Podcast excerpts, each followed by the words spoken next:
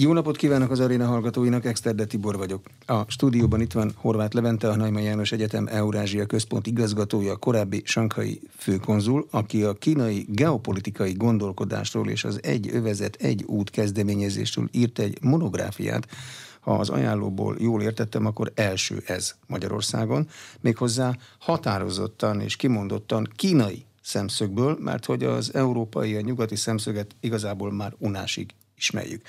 De nem ezzel szeretném kezdeni, hanem a friss eseményekkel. Mit gondol Kína az orosz-ukrán háborúról? Jó napot kívánok, és üdvözlöm a hallgatókat. Kína megfigyeli a jelenlegi helyzetet a világban, így az orosz-ukrán háború kapcsán is még nem fejtett ki erős véleményt, sőt konfliktusnak nevezi az orosz-ukrán háborút. Kína nem támogatja Oroszországot az agressziós kezdeményezéseiben, hanem folyamatosan és minden platformon elmondta, hogy a béke és a tárgyalás a legfontosabb együttműködési módszer a nemzetközi platformon is. Ugye a kínai geopolitikai gondolkodásban is benne van az, hogy ne harcoljunk, ne háborúskodjunk, hanem próbáljunk meg tárgyalásos úton ezt lefolytatni. Mit kell figyelni a kínai kommunikációban, amikor azt akarjuk érezni, hogy valamiben változik a vélemények. Ugye nem beszélünk, legalábbis nagyon sokan nem beszélünk kínaiul, pedig a világon rengetegen beszélnek kínaiul, és mi csak a kínai szövegek kínaiul értők átfordításában tudjuk megfigyelni, és ezt általában úgy írják le, hogy terjengős, szép szóvirágok. Kevés konkrétummal.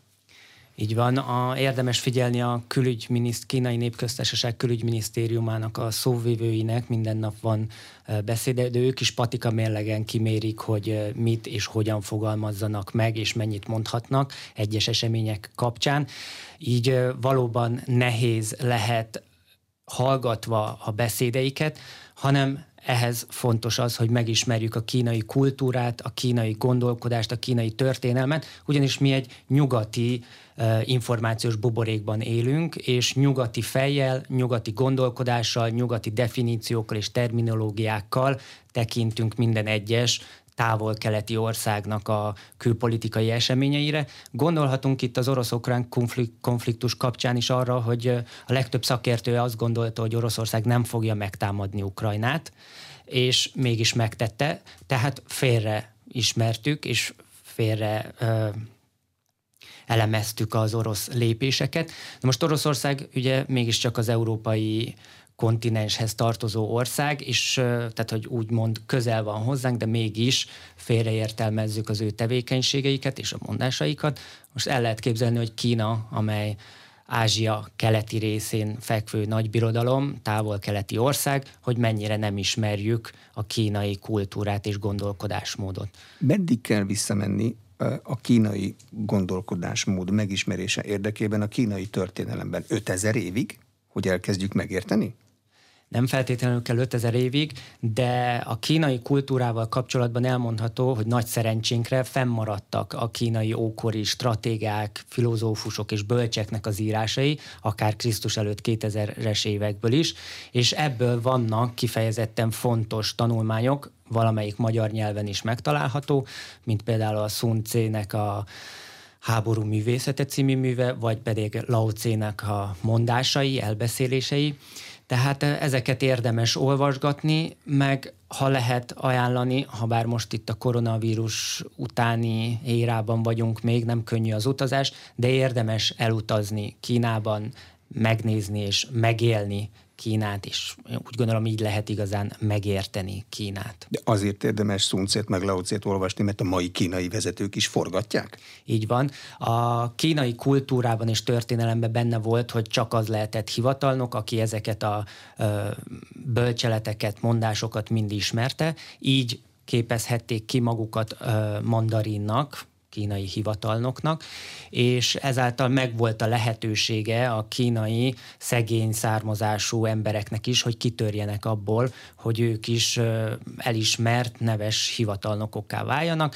Ez a feltétel az volt, hogy tanulják meg ezeket a mondásokat és bölcseleteket, és sajátítsák is el. A mai napig megfigyelhető az a kínai kultúrában és az oktatásban is, hogy az általános iskolától kezdve a fiataloknak ezeket a ókori kínai írásokat kell olvasniuk, és megtanulniuk, tehát memor, memorizálniuk ezeket, ha bár manapság már nem ettől lesz hivatalnok a hivatalnok, de a kínai kultúrában ez nagyon benne van, és a hétköznapi beszédben is nagyon sok közmondás, a kínaiaknál a közmondás az négy karakterből áll, és ezeket a négy karakteres mondásokat ők nagyon sokszor használják is a hétköznapi beszédben is, és nagyon sok ilyen négyszavas kínai mondás az ókori művekből eredeztethető, és a mai napig használják.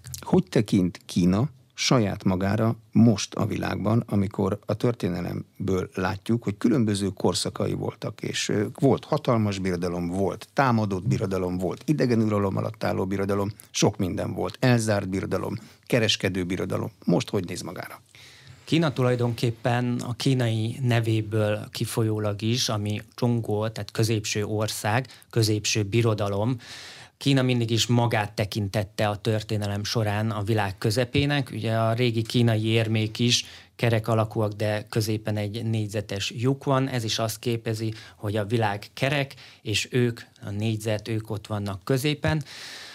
A kínai nyelvben Kínára más ö, szavakat is használnak, mint például, hogy tianxia, tehát hogy a, a, a föld alatti, tehát magukat tekintették a, a világ mindenség közepének, és a mai napig egy kínai központú gondolkodás figyelhető meg.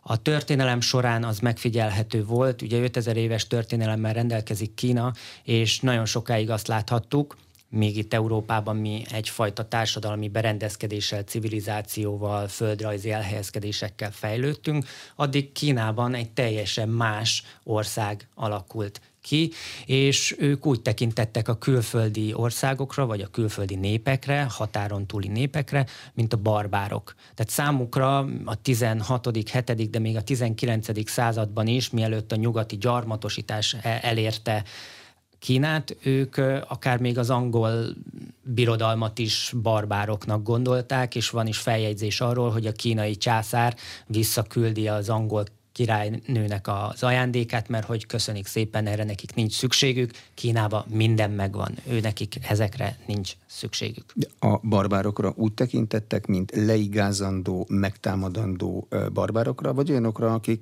ott vannak, hagyjuk őket békén, az a lényeg, hogy ide ne jöjjenek a kínaiak úgy tekintettek rá, hogy ők ott vannak, nem foglalkozunk velük, a határokat megerősítjük, tehát ők a földrajzi határok mentén, ugye keleten a tengeri útvonal, északon a sivatag, nyugaton és délnyugaton pedig a Himalája hegységrendszer fogta körbe az egész országot, tehát hogy ők ezzel így bebiztosították, a későbbiek folyamán ugye a nagy falat is, a kínai nagy falatot is azért építették meg, hogy a, a nomád népek, köztük a hunok is, ne tudjanak betörni Kínába, és ők bezárkóztak, ott jól el voltak, mindent meg termeltek és önellátóak voltak, de természetesen egyébként a 15. században, az 1400-as évek elején kínaiaknak hat, na, nagyon nagy ö, hadiflottája is volt. Tehát Kolumbusz Kristófot megelőzően 90 évvel, tehát 1492 előtt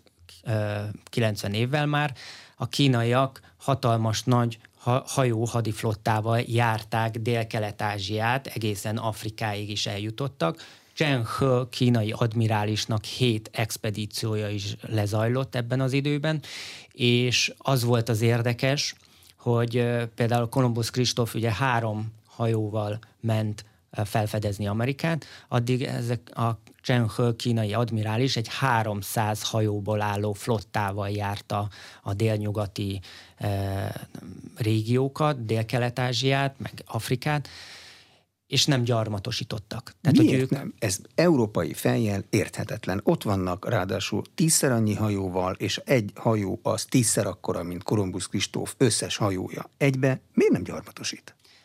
Ők azt az megvallást tartották, ahogy a kínai geopolitikai gondolkodásban is még, mi, mindig is ez volt a központi gondolat, hogy ők a világ közepe, nekik nincs szükségük a külföldi e, területekre, birodalmakra, ők nem akarják leigazni őket, sőt, mikor ezeket a külföldi népeket, országokat, királyságokat meglátogatták, még a kínai császár küldött hatalmas nagy e, kincseket és adományokat a külföldi népeknek. A kínaiak csak azt akarták elérni, hogy elismerjék Kínát és a császárt, mint az Istennek a fia, a, a, fe, egy felsőbbrendű, majd hogy nem mondhatnám, egy felsőbbrendű népnek, és hogy ők vannak mindenek felett, de nem olyan viszonylatban, mint itt Európában volt a feudalizmus vagy a hűbéri rendszer, tehát nem várta el a kínai császár azt, hogy ők tényleg minden évben adományokat, ajándékokat adjanak. Ha háború van, akkor esetleg katonákat is küldjenek. Tehát nem ez a hűbéri rendszer volt, hanem tulajdonképpen csak azt várta, hogy igen, a király alatvalónak fogadja el magát, de nem volt semmi más követelménye, sőt mondom, a kínai császár még több kincset is küldött, ha az adott külföldi királyság adományokat adott a császárnak. Hm, akkor miben áll a kínai geopolitikai gondolkodás, amit itt mi Európában nagyjából úgy foglalunk össze, hogy hogyan lehet eh, földrajzi, politikai adottságokat figyelembe véve nagyobb uralomra szert tenni, mint amekkorával éppen aktuálisan bírunk. Akkor a kínaiak szerint ez teljesen más? Így van, a kínai és a nyugati geopolitikai gondolkodás teljesen más.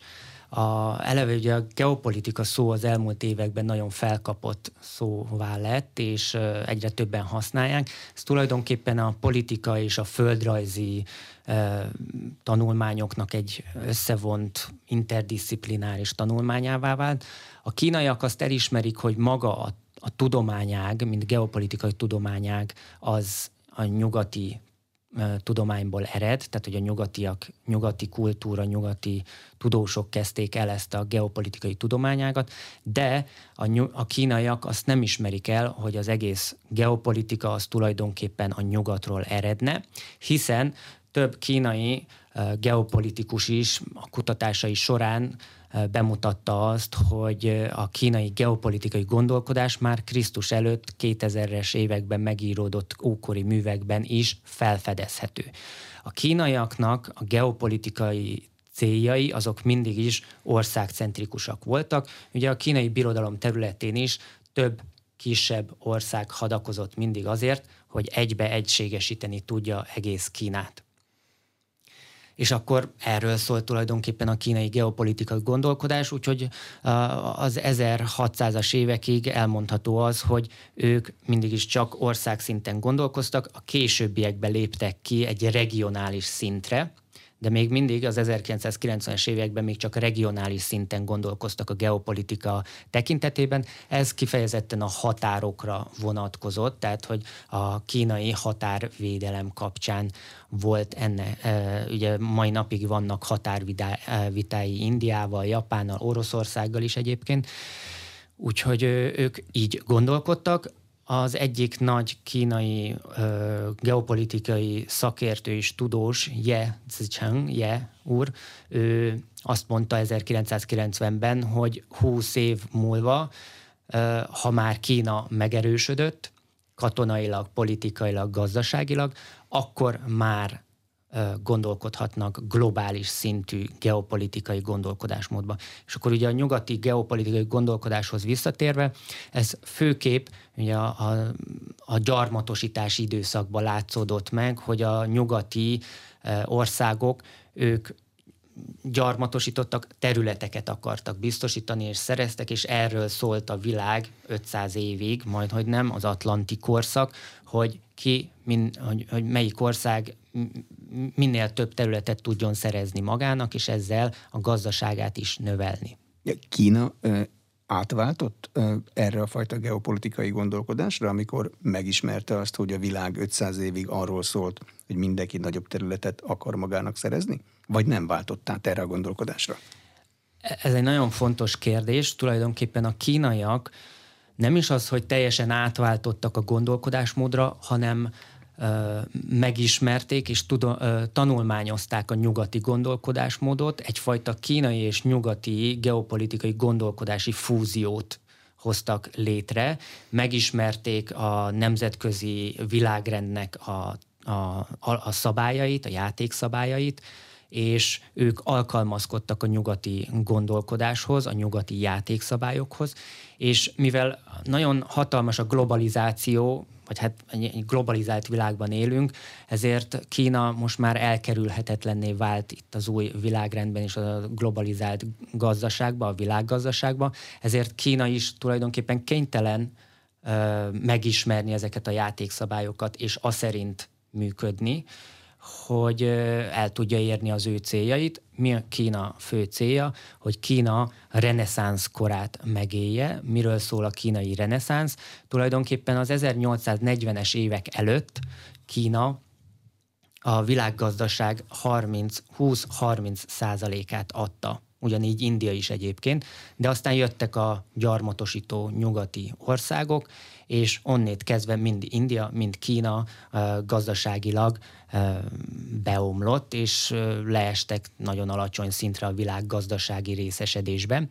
Na most Kínának az a fő feladata, és fő célja, hogy ezt a reneszánszát megélje, tehát az 1840-es évek ópium háború előtti világgazdasági reneszánszát visszahozza, tehát hogy újra Kína legyen a világgazdaság 20-30 százalékát kitevő gazdasági nagyhatalom. Egyébként jó úton haladnak, jelenleg is 10 százalék fölött vannak már, 17 százalék körül, tehát hogy más csak Amerika van előttük, Kína a világgazdaság második legnagyobb gazdasági nagyhatalma. Milyen pozícióból kívánnak elsők lenni? Termelő pozícióból, szolgáltató pozícióból, kereskedő pozícióból? A kínaiakra mindhármat el lehet mondani, szolgáltatnak elképesztő mennyiségű embernek, kereskednek, mert hát 5000 éve kereskednek, meg termelnek is, mert itt ebben a szobában majdnem minden kínai gyártmány. Igen.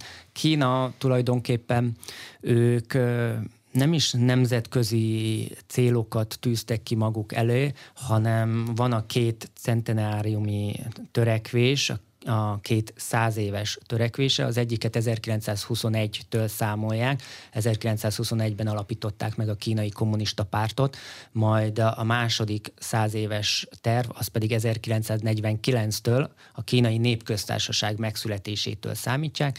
Tavaly Xi Jinping kínai államfő 2021-ben be is jelentette, hogy az első száz éves tervet sikeresen, célokat sikeresen elérték, a szegénység nagy részét sikerült felszámolniuk, és tulajdonképpen az volt a céljuk, hogy az kínai emberek jól éljenek, jobban éljenek, és a kínai gazdaság működjön. Tehát nekik nem az a céljuk ezzel a reneszánszal és a világgazdaságban betöltött szerepükkel, hogy minden más országra hatalmas befolyást szerezzenek, hanem hogy a kínai 1,4 milliárdos nép jólétbe legyen. A következő száz éves terv az pedig ennek egy tovább fokozása, hogy ott már nem, az, nem csak az, hogy a szegénységet felszámolják, amit megtettek ugye 2021-re, hanem hogy mindenki jó létben, jól létbe legyen. A népesség meg a nagy terület miatt száz évesek a tervek, mert mi az öt éves tervekhez szoktunk hozzá, amikor nálunk a kommunizmust építették igen, a kommunizmusban volt az öt év, de a kínaiaknak mindig is, és ez az ókori stratégáknak a műveiben is megtalálható, hogy a hosszú távú gondolkodás az igenis fontos. Különböző közmondások is vannak erre, hogy hogy, hogy aki nem gondolkodik hosszú távon, az rövid távon meg fogja bánni. E, és hasonló ilyen kínai mondások vannak, amiket a hétköznapi életben használnak, és ez mindig is benne volt a kínai, külpolitik, a kínai bel- és külpolitikába, hogy hosszú távon kell gondolkodni e, de ez még a kínai népköztársaság megalakulása előtt is. Jelenleg a kínai népköztársaságban ugye az volt megfigyelhető, hogy az államfők tíz évre vannak úgymond berendezkedve, tehát hogy kétszer öt évre vannak megválasztva, most először lesz ebben változás. Itt az ősz folyamán várható a kínai kommunista pártnak a kongresszusa, amikor is Xi Jinping államfőt valószínűleg harmadszorra fogják megválasztani, így neki 15 éves távlata lesz abban, hogy a kínai reformokat végrehajtsa, de az eddigi államfők azok mind tíz évig voltak a pozíciójukban. Azonban érdekesség még ez hozzátartozik, hogy ettől függetlenül megvannak a 20, a 30, 50 és 100 éves tervek is. Tehát azzal, hogy egy új államfő jön, egyébként nem akkora változás figyelhető meg, mint mondjuk Európában egyes országokban, hogy mondjuk egy jobboldali vagy baloldali párt négy évente váltakozik, és többnyire teljesen más politikát folytatnak. Kínában azért ezek az államfők hasonló politikát folytatnak, és megvan a fő nagy cél, a fő irány, és abban pedig egységesek. Az igaz még, hogy a kínaiak mindent megfigyelnek, ha úgy tetszik, akkor amit lehet, azt el is lopnak, ipari termékeket, mintákat, majd mindent megcsinálnak jobban. Vagy ez már a múlt? Ez, erre, én azt mondanám, hogy ez korábban így volt. Egyébként a kínai kultúrában a tanulás szó, az a sue, az egyébként másolnit is jelent. Tehát ők nem úgy érzik, hogy ezt ellopták, nem csak feltétlenül. Így van. Tehát, hogy ők lemásolják, megtanulják, ezeket. De egyébként ez az amerikai-japán relációban is megfigyelhető volt a 70-es, 80-as, 80-as, 90-es években. Ugye akkor Japán volt az, és a japánok voltak azok, akik járták a világot, és mindenhol fotózkodtak, és mindent a legnagyobb részleteibe lefotóztak. Az elmúlt években azt láttattuk, hogy a kínai delegációk sokasodtak meg a világban, és mentek külföldre, de tulajdonképpen ez a kínai kormánynak is az egyik ilyen célja volt. Ugye 1900, tehát hogy visszatérve egy kicsit a modernkori történelembe, hogy hogyan is indult Kínának a gazdasági felemelkedése. 1978-ban Deng Xiaoping meghirdette a reform és nyitás politikát.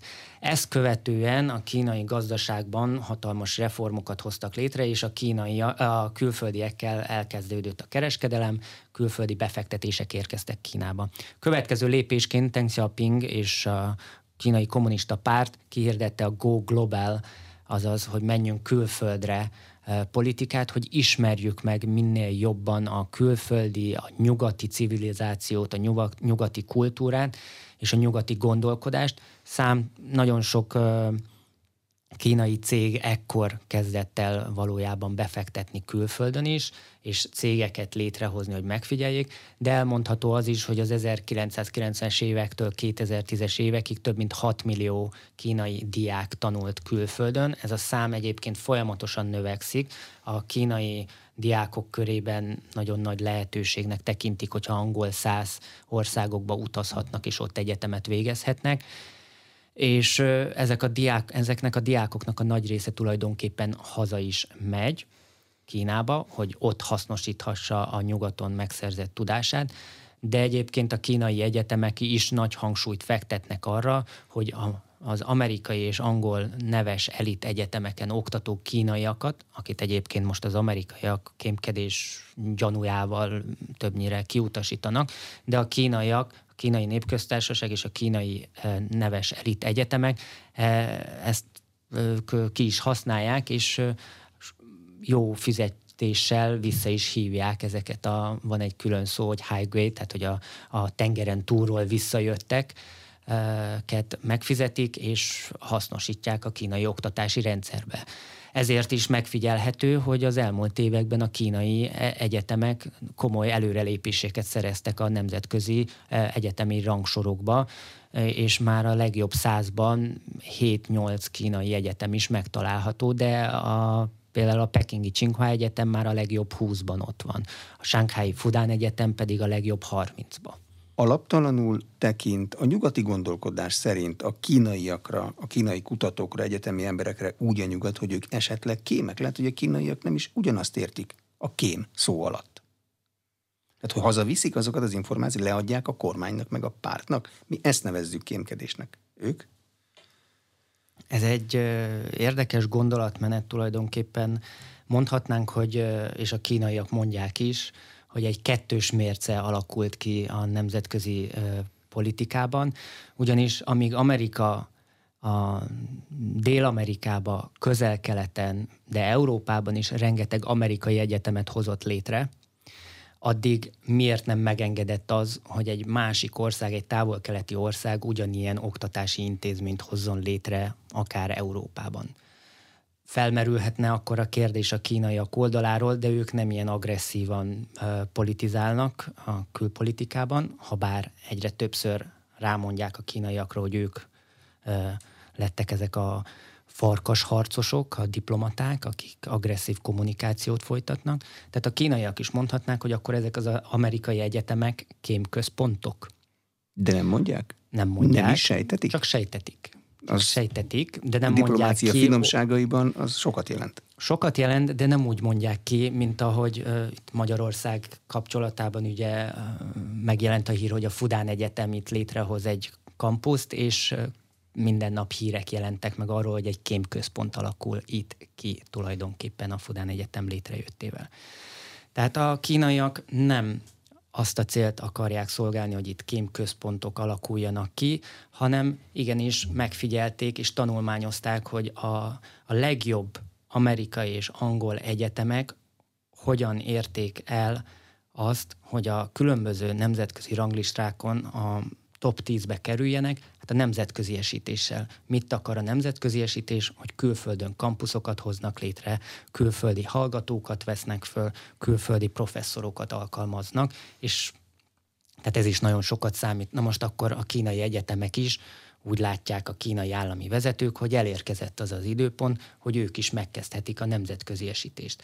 Nem feltétlenül egy kémkedés miatt akarják kialakítani, de ez nagyon sok ö, ugyanilyen politikában megfigyelhető ez a, a kettős mérce. Ugye a kínai befektetésekre is nagyon sokszor mondják, hogy a kínaiak tulajdonképpen egy új neo ö, gyarmatosítást hajtanak végre, de ahogy említettem is, a 15. században sem volt gyarmatosítási hajlama a kínaiaknak, és az egész történelem során is, hogyha végignézzük, a Han dinasztia, tehát a kínai Han, ami Han nemzetség az a kínaiaknak a jelenleg a 90%-át fedi le.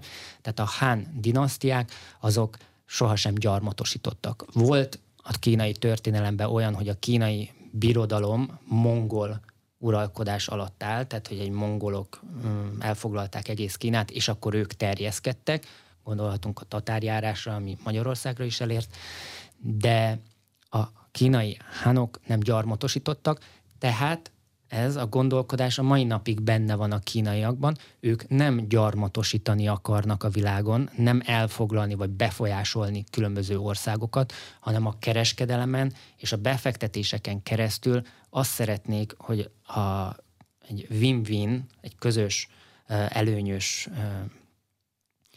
tehát hogy a, a kölcsönös előnyökön alapozva mind a két ország eredményeket érjen el. Kínai ez... befektetésekről jöttek olyan hírek, hogy azokat nagyon profin írják meg a szerződést a kínaiak, hogyha valami nem stimmel, nem tud valaki teljesíteni, akkor hopp egyszer csak egy kikötő már a kínaiak tulajdonába kerül. Mennyire érti meg a kínaiakkal való kereskedés elveit, törvényeit a világ?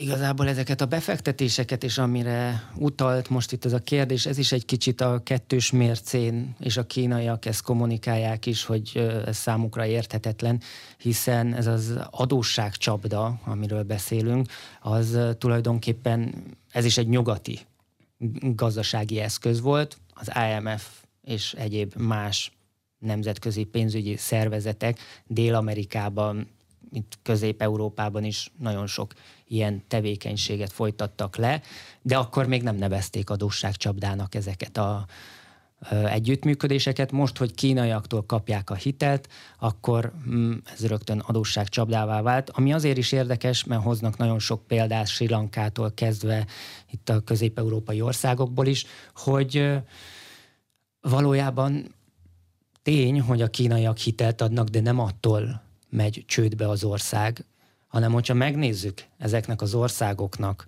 az adósságállományát, akkor jól megfigyelhető, hogy nagy részt, 80-90 százalékban a nyugat felé vannak eladósodva, és az új kínai hitel, ami bejön, az már csak az utolsó csepp a pohárba, az, és, és az egy-két max. 5 százaléka a teljes országnak az államadóságával kapcsolatban. Úgyhogy valójában a kínaiak átvették ezt a nemzetközi szerződés platformot, ők folyamatosan azt hangoztatják, hogy az ENSZ, tehát nem, és ezt nagyon sokszor kimondja a kínai államfő is, meg a kínai külügyminiszter is, hogy nem néhány nyugati ország játékszabályai szerint kéne működni a nemzeti közi platformnak, a nemzetközi rendnek, a világrendnek, hanem az ENSZ-nek a lefektetett játékszabályai szerint kellene mindennek alakulnia. Mit szeretne Kína az egy övezet, egy út kezdeményezéssel? Az egy övezet, egy út kezdeményezés váratlanul érte a világot, és hirtelen nem is tudták az egyes nyugati országok, így Franciaország, Németország, Egyesült Királyság sem, hogy hogyan kezeljék ezt, csatlakozhatnak-e ez az együttműködési platformhoz, vagy maradjanak távol. Ugye az Egyesült Államok természetesen távol marad, és egyetlen egy szövetségese van az, aki még nem csatlakozott ez az egyövezet együtt kezdeményezéshez, az Japán. Egyébként a nyugat-európai országok azok mind ö, aláírtak már ilyen-olyan együttműködési szerződést, meg szándéknyilatkozatot az egyövezet együtt kapcsán. De tulajdonképpen mi is az az egyövezet együtt, ez egy brandnek mondható, egy nemzetközi, globális, multilaterális együttműködés, amely talán úgy azt mondható, hogy ez volt az egyik olyan utolsó szög az atlanti korszak és az előző világrendnek a koporsójában, tehát az jól látható, hogy egy új világrendnek a kialakulásában vagyunk, és Kína gazdasági felemelkedésével az egyövezet egy út kezdeményezéssel egy új nemzetközi együttműködés alakul ki. Tehát Kína most már nem csak úgymond egy bábú akar lenni ezen a bizonyos geopolitikai saktáblán, hanem ő is a játékszabályok leszögezője között, lefektetője között akar lenni, de nem egyedüliként. Tehát, hogy ezt ők kihangsúlyozzák mindig, hogy nem hegemon uralmat akarnak, mint az Egyesült Amerikai Államok,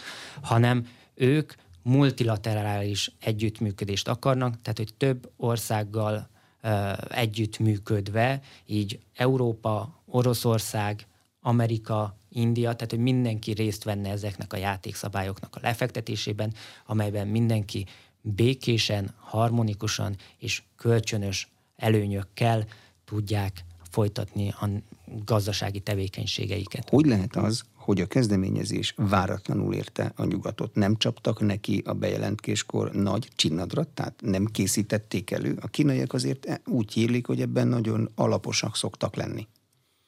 Az egyövezet egy út kezdeményezést ezt többnyire Xi Jinping kínai államfő nevéhez kötik, hiszen ő jelentette be 2013-ban a Indonéziában, majd később majd, és Kazasztánban ennek az kezdeményezésnek a kezdetét, de tulajdonképpen 2015-től van hivatalosan a kínai népköztársaság külpolitikai programjában olyan, hogy egy jövezet, egy út, és olyan szinten váratlanul érte hiszen a, a világot, hiszen 2008-2009-ben gazdasági világválság volt.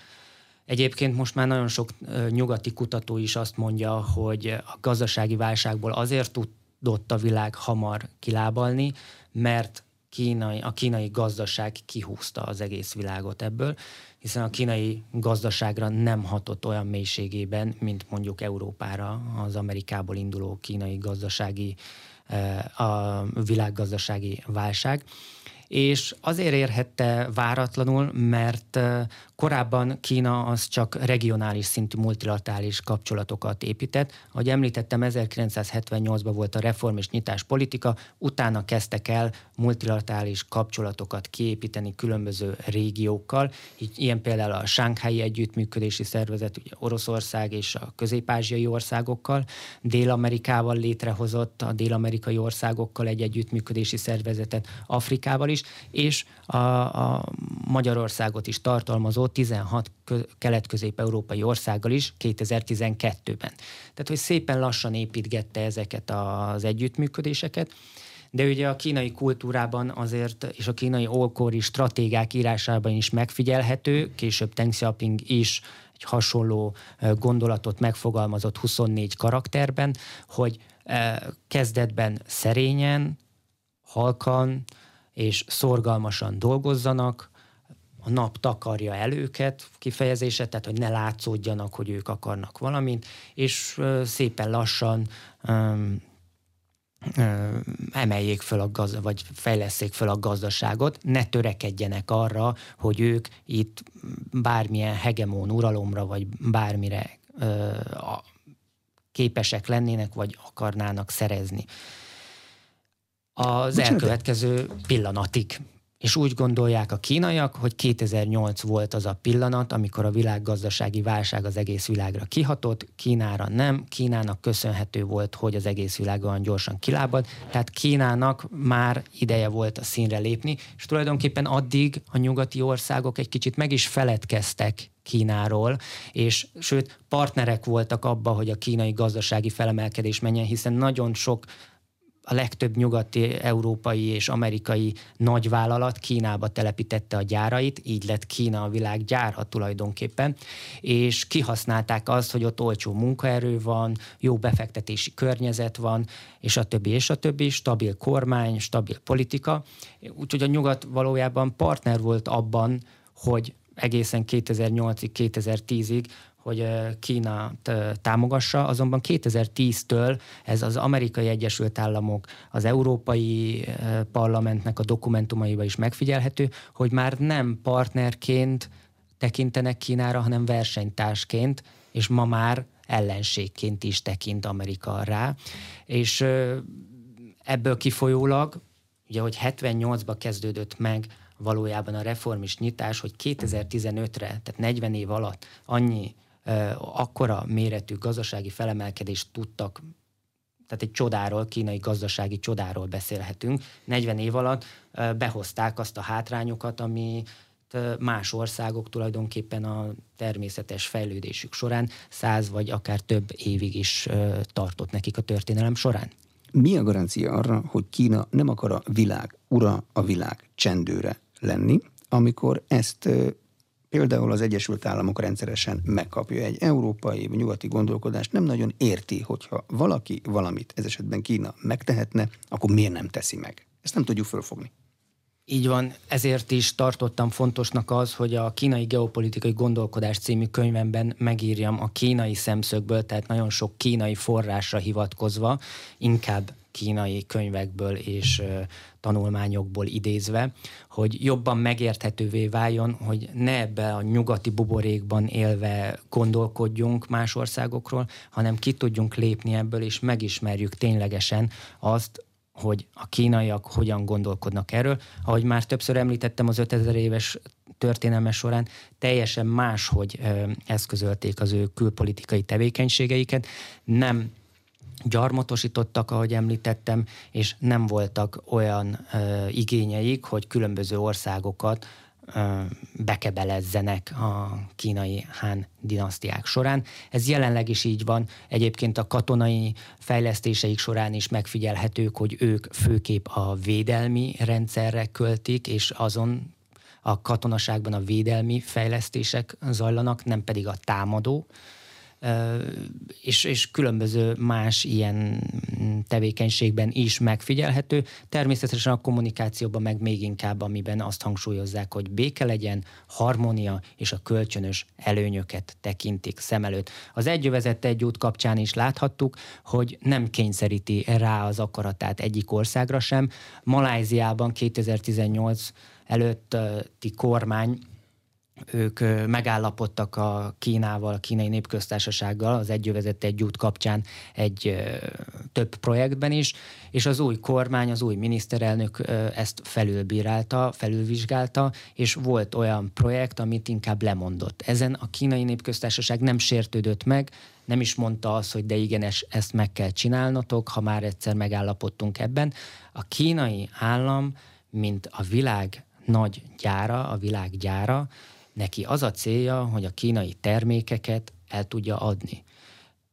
a nyugati gondolkodásban ez úgy zajlott, hogy gyarmatosítottak, és akkor vitték oda a termékeket, és rá, ráerőszakolták. A kínaiak ezt úgy szeretnék elérni, békés úton, de a, Sun Tse kínai stratégia, ókori stratégia is megmondta, hogy nem háborúval kell legyőzni, és a legjobb harcos nem az, aki háborúval legyőzi az ellenfelet, hanem aki békés úton ráveszi az embert, hogy ráveszi a másik népet, hogy neki az jó hogy De. együttműködjenek, és azért akarja így, hogy fölemelje a más országok gazdaságát, és így lesz felvevő piaca a Kína által előállított termékeknek. Kína nem egy globális ura akar lenni a Földnek, hanem csak el akarja adni azt, amit egyébként képes megtermelni? Kölcsönös előnyök alapján?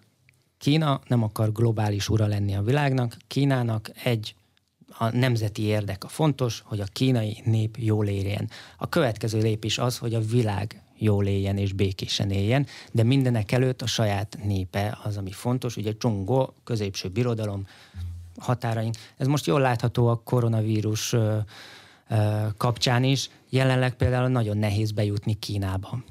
Koronavírus miatt lezárták a határokat, nincsenek járatok, ha van járat, akkor az irreális árakon lehet megszerezni a repülőjegyet. Tehát nem könnyű bejutni Kínába, de kijutni sem. Tehát most ők nem is bezárkóztak, de védik a saját országokat és a saját népét védi a kínai népköztársaság, ez az elsődleges. Emellett természetesen fontos, hogy a világon béke legyen, ezt is hangoztatják az orosz-ukrán konfliktus kapcsán, és minden egyéb más a világrende átalakulása következtében létrejött proxy háborúk kapcsán is. Ugye ilyen proxy háború az orosz-ukrán háború, amit tulajdonképpen nevezhetjük orosz-amerikai ellentétnek és amerikai-kínai ellentétnek is, hiszen Amerikának az a célja, hogy most Oroszországot meggyengítse, és aztán majd egy az egybe Kínával összeütközésben tudjon lenni. Ugye Kissingernek volt egy mondata, vagy hát egy stratégiája, a, ami szerint, ami úgy szólt, hogy Amerikának mindig jobban jóba kell lennie Oroszországgal és Kínával, mint Kína és Oroszország. Tehát ezt a három szöget ők e, így uralni akarták hiszen Amerika is tudta, hogy a, a világban milyen világrend van kialakulóban, ez a három ország fog erről dönteni tulajdonképpen. Azonban most azt láthatjuk, hogy az amerikai Egyesült Államok ennek a stratégiában egy teljesen más nézőpontot val, elengedték ezt a Kissingeri stratégiát, és most ö, egyszerre két fronton ö, a Oroszország és Kína ellen is úgymond háborút indított. Orosz-ukrán konfliktus az tulajdonképpen egy orosz-amerikai háborúnak a leágazása, egy proxy háború, ugye mint a hidegháború idején is, tehát hogy közvetlenül ők nem háborúztak, hanem a világ különböző területein voltak proxy háborúk. Most Kínával kapcsolatban például az elmúlt napokban volt az, hogy Japánba járt Biden amerikai elnök, és egy riporteri kérdésre kijelentette, hogy ők készek akár fegyveres erővel is megvédeni Tájvánt, hogyha Kína ott bármit Mm, létre szeretne hozni, bármi, tehát hogy befolyást akarna szerezni. De Kína egyébként befolyás. figyeli az ukrajnai helyzetet, és levon ebből következtetéseket Tajvannal kapcsolatban? Vagy ez egy eldöntött dolog? Ez egy nyugati elképzelés, a nyugat hozta föl számtalan alkalommal az orosz-ukrán háború kapcsán, hogy Kína most megfigyelheti. Kína ezt már az kezdetektől kijelentette, hogy semmi hasonlóság nincsen, hiszen Tájvánt ő belpolitikai ügyként kezeli, Tájvánt azt mindig is úgy jelölte, hogy az Kína egyik tartománya, és te teljesen más az egész koncepció arra kéri a külföldi országokat, hogy ne szóljanak bele az ő belpolitikájába, mint ahogy Kína is kezdetektől azt hangoztatja és azt az elvet vallja, hogy ő nem szól bele más országnak a belpolitikai helyzetébe, nem szól bele, hogy milyen kormány van ott, ő a lehetőséget megadja, hogy kereskedelem és befektetések legyenek, és együttműködés, az, hogy a kormány az adott országnak a kormánya hogyan, miként vélekedik egyes ügyekben, ebbe ő nem szól bele, de ugyanez volt látható a 1400-as években is, amikor említettem, úgymond, hogy barbárok mindenki, aki Kína körül van. Kína nem szólt bele nem lobbizott egyik királynak a eltüntetéséért, hogy egy új kormány vagy új király születhessen meg a, a másik országban. Tehát ő nem szól bele más belpolitikai ügyeibe, mindenkinek megvan a saját útja, ezt vallja, hogy a, amin fejlődhet. A kínai külügyminiszter már több platformon is elmondta, hogy a demokrácia például, ami Amerikában született meg, vagy itt nyugaton, az nem olyan, mint a Coca-Cola, hogy az egész világon gyártják, de ugyanaz az íze.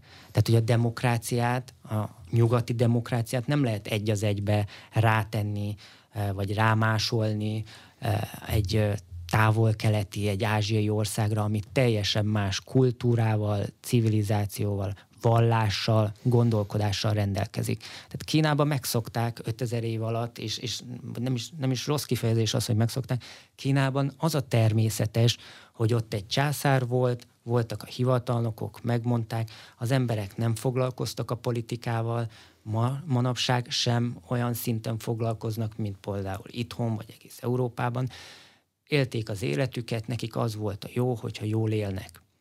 Voltak ö, fellázadások, vagy a kínai történelem során, az azért alakult, mert éppen hanyatlóba volt az ország. És, a, és komoly gondok voltak a hétköznapi emberek életében. Akkor az úgynevezett európai értelemben vett emberi jogokat Kína teljesen másképp értelmezi? Mert ha jól értem, akkor ha azt szeretnék, hogy az ENSZ szabályai szerint menjenek a dolgok, abban azért eh, nyugati országok is vannak, európai országok is vannak, nekünk teljesen más fogalmaink vannak az emberi jogokról. Kína azt mondja, hogy az ENSZ szabályai szerint, tehát hogy a világ rend kapcsán az ENSZ szabályai szerint menjen, abban vannak nyugati országok, nagyon helyesen, és ezért is mondja, hogy több ország ahogy említettem, Kína, India, Oroszország, Európa, Amerika, tehát több ország is vegyen részt abba, hogy az ENSZ játékszabályait leüss. Ugye igazából az ENSZ az így működik. De mégis Kína azt mondja, hogy a világrendben és a nemzetközi politikában vannak kisebb tömörülések, gondolhatunk akár a G7-re, akik felülírják az ENSZ játékszabályait, és ők döntenek olyan dolgokba, ami számukra előnyös, de a világ számára nem biztos, hogy előnyös és a személyek jogai, a kínai emberi jogok, Tibet, ilyen kérdések, ezek Kínában nem így merülnek föl? Belügy? Ők se szólnak bele, más se szóljon bele? Egyrészt belügy, másrészt a kínai kultúrában a társadalom, a közösség a fontos, nem pedig az egyén. Ugye a Kínában a család is egy nagyon fontos, ott a kínai családok három generáció is együtt él a mai napig van nagyon sok példa erre, hogy együtt élnek, és nem pedig az egyén számít, nem az egyén a fontos, tehát hogy ők nagyon sokat föláldoznak a családért. És ugye a szülők tisztelete, az idősek tisztelete, stb. stb. konfúciuszi elmondások, ezek mind a mai, napig nagyon fontosak és számítanak. A Covid-ban is ez jól látható volt, és ez nem a kínai kommunista párt mondja, nem a kínai kormánynak a kérése, hanem ezt jól láthattuk, amikor a COVID 2020 elején elindult Kínában, akkor a kínaiak saját maguktól is inkább otthon karanténoltatták magukat. Ha az utcára léptek, akkor maszkot, kesztyűt, vagy akár még azt a fehér overált is magukra öltötték, amikor kimentek a, az utcára, mert nagyon fontos volt számukra az, hogy a család ne kapja el, a közösség ne kapja el, a lakópark ne kapja el. Most itt Európában meg mit láthatunk? Nekem nem jó a maszk, nem kapok tőle levegőt, gyerünk, menjünk tüntetni. Tehát, hogy e, ez is egy nagy különbség, és ezért nehéz egyébként megérteni azt, hogy a kínaiak nem feltétlenül azt akarják elérni, amit egy nyugati fejjel nézünk, és a nyugati gondolkodással azt akarjuk. De ez persze hozzáteszem, hogy most az Egyesült Amerikai Államoknak és a nyugatnak érdeke is, hogy erre jobban rájátszani. Tehát, hogy nem biztos, hogy véletlenül van a nyugati médiába félreértelmezve a kínai külpolitika, hanem rá is van játszva, hiszen, ahogy említettem, egy az Eurázsia korszaka van kialakulóban, az elmúlt 500 éves atlanti korszakot követően, egy új világrend van kialakulóban, Amerika a hidegháborút követően hegemon hatalomra tett szert, most ő ezt elveszni látja. Ezt Salát tanár úr, Salát Gergely sinológus tanár úr, aki egyébként a PHD tanulmányaim során is a konzulensem volt, és a könyvemben is ajánlót írt, uh, ő segítette a tanulmányaimat. Ő ezt egy nagyon jó metaforával jellemzi. Úgy kell elképzelni, hogy itt egy homokozó, a, volt egy nagygyerek, Amerika, aki ha kénye kedve szerint vette el a többi kisgyerektől a lapátot, a vödröt, azonban a többi kisgyerek is felnőtt. Például Kína megnőtt, nagy gyerek lett, lehet, hogy még nagyobb is, mint Amerika, és a, a, aki eddig minden lapátot begyűjthetett, annak most nagyon nem tetszik, hogy egy, van egy nála nagyobb gyerek, vagy vele egy magasságú, és ő is igényt tart a lapátra és a vödörre.